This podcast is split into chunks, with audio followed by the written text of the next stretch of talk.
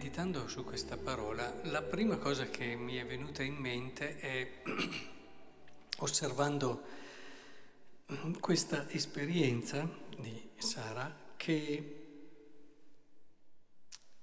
dobbiamo pregare tutti i giorni perché il Signore dia nei momenti di massimo sconforto, nei momenti dove la persona si chiude in se stessa, non vede più spiragli, vie di uscita, dia la grande grazia di pensare al, all'altro.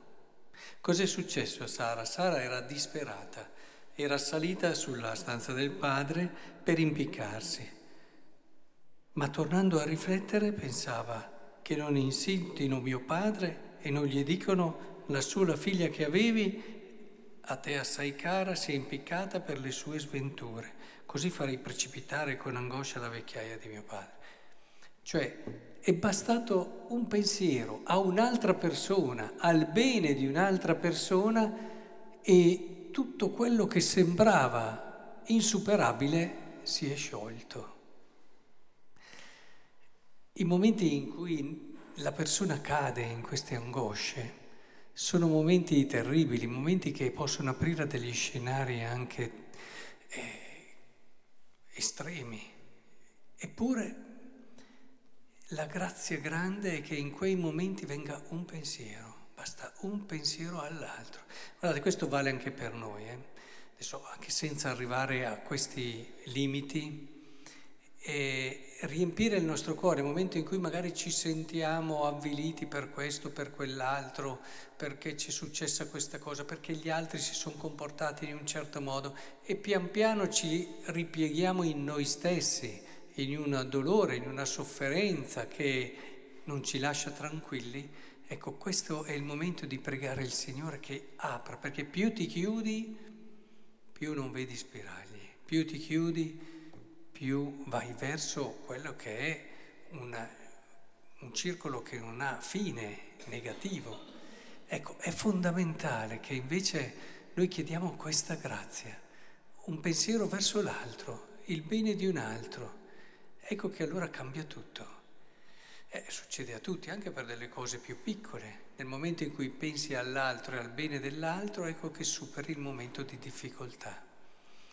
Ecco, questo lo prendiamo come un episodio che può dire molto anche a noi oggi, nel senso di quella che è la necessità e il bisogno di aprire il nostro cuore, perché più lo chiudiamo, più evidentemente il dolore che abbiamo ci schiaccia. E questo facciamolo anche con gli altri, essendo loro vicini, cercando di aprire con la nostra attenzione, le nostre premure, questo loro cuore in questo momento dove è molto chiuso in se stesso. Per quanto riguarda il Vangelo, teniamo presente che noi siamo così bravi a ridurre Dio alle nostre cose. E diciamo una cosa giusta, intendiamoci che nella famiglia si vedono tante cose belle di Dio, ma questo è, non è così d'amblè. Eh, per il fatto che siamo sposati, ecco che questa famiglia ci parla di Dio. No, occorre che la famiglia viva eh, secondo lo spirito di fede e secondo quello che è un senso grande, dove si sa che siamo chiamati come coniugi ad amarci come Cristo ha amato la Chiesa. Cioè quello che adesso Gesù sta facendo con questi sadducei è iniettare uno sguardo di fede. Loro lo guardavano la famiglia in un modo molto concreto e pratico. Lui inietta un po' di fede e aiuta a capire che se vuoi capire il mistero della famiglia non lo puoi leggere, se non parti dalla fede non lo puoi capire.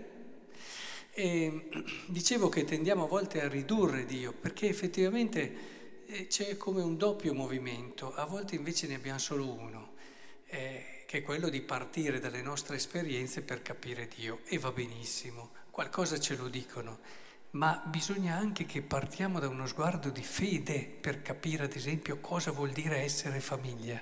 Qui Gesù ci dice chiaramente, guardate che tu ti sei sposato per aiutare, cioè non è fine a se stesso quell'amore lì. Non è perché voi vi amiate anche in un modo incredibile, ma chiuso lì. E questo non essere chiuso non si supera semplicemente con la fecondità, con l'avere dei figli e neanche con delle amicizie, ma c'è ancora di più. Lui dice che quando risorgeranno dai morti non prenderanno né moglie né marito, ma saranno come angeli nei cieli. Quindi l'essere famiglia è un passaggio, un passaggio bellissimo, un passaggio straordinario per arrivare a conoscere Dio e l'amore di Dio. Questo non ce lo dobbiamo dimenticare.